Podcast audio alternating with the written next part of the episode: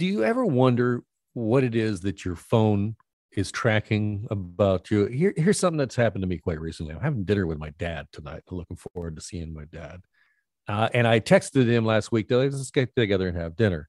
And then all of a sudden, my phone asks me, like a couple of days later, hey, would you like to put this right here in your uh, calendar? And I think, well, well, hold on hold on how is it is one thing speaking to another? And then how many of you have had the experience where you feel like you know you're you're talking about i don't know a mattress?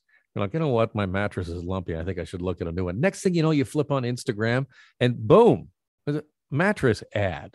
Has that happened to you? Are you concerned about what is being tracked about you? What's what your phone is and what other devices are tracking about you well, David Lyon is former director of the Surveillance Studies Center at Queen's University in Kingston, uh, author of a new report that says we need to be watching this a lot closer than we are. David, welcome to the program.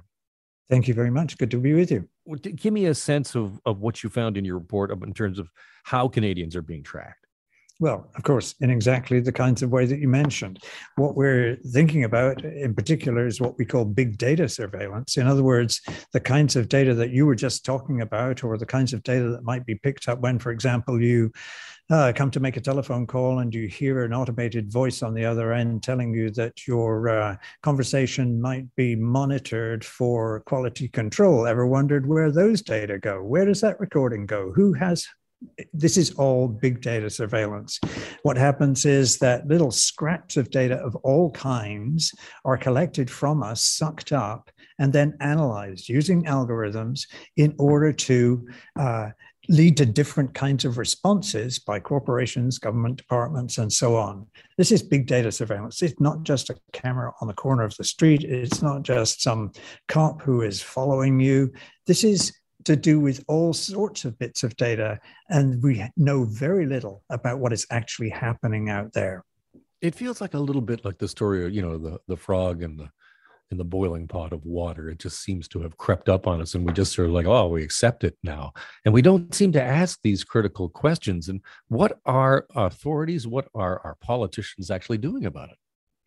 Well, there are some really good things going on in that uh, in that field. Uh, there is no privacy commission in uh, this country that isn't concerned about the fact that the laws that they are uh, having to use to deal with these issues are were made long before these actual issues came to the fore. That is to say, we're dealing with something that doesn't have sufficient regulatory power to try to uh, restrain those kinds of surveillance that are excessive or illegal or uh, unaccountable or illegal, completely illegal. So we do have to uh, acknowledge that they are trying to do what they can with instruments that are very inadequate. And in fact, that's one of the uh, conclusions that our report comes to that we're dealing with inadequate instruments in order to deal to deal with the issues that are now so widespread do we have the public do we have the political will to tackle something like this well, certainly the people that are uh, here at the conference with me are, are very much committed to that. And, uh, you know, both the Federal Privacy Commissioner and other commissioners throughout the country, but also civil liberties groups and uh, media groups, uh, all kinds of civil society groups are also concerned about these things. And also responsible entrepreneurs and corporations are also involved. And there are some MPs who are deeply involved. Here, we've just been listening to Charlie Angus MP for uh, Timmins, James Bay, and uh, he was very clear about the need to have legislation and to have rules and guidelines that actually made surveillance something that is related positively to human beings and ordinary people and respects the rights and the uh, desires of those in everyday ordinary life to live lives that are free from the kinds of surveillance that are, as I say, unnecessary or excessive. Uh, we are at a point where we need to be thinking about data justice, not just privacy. We need to be thinking about data justice, where we recognize that people are having data collected on them, those data are being analyzed, and the and conclusions are being drawn from those forms of analysis that lead to how we are treated So, this again is a matter of basic justice.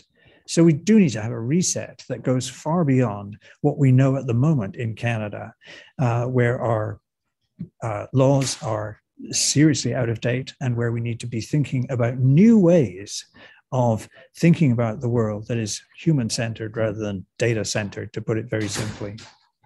David, great talking with you. Thank you so much for your time today. Good to be with you too. Thanks for the opportunity. That's David Lyon, former director of the Surveillance Studies Center at Queen's University.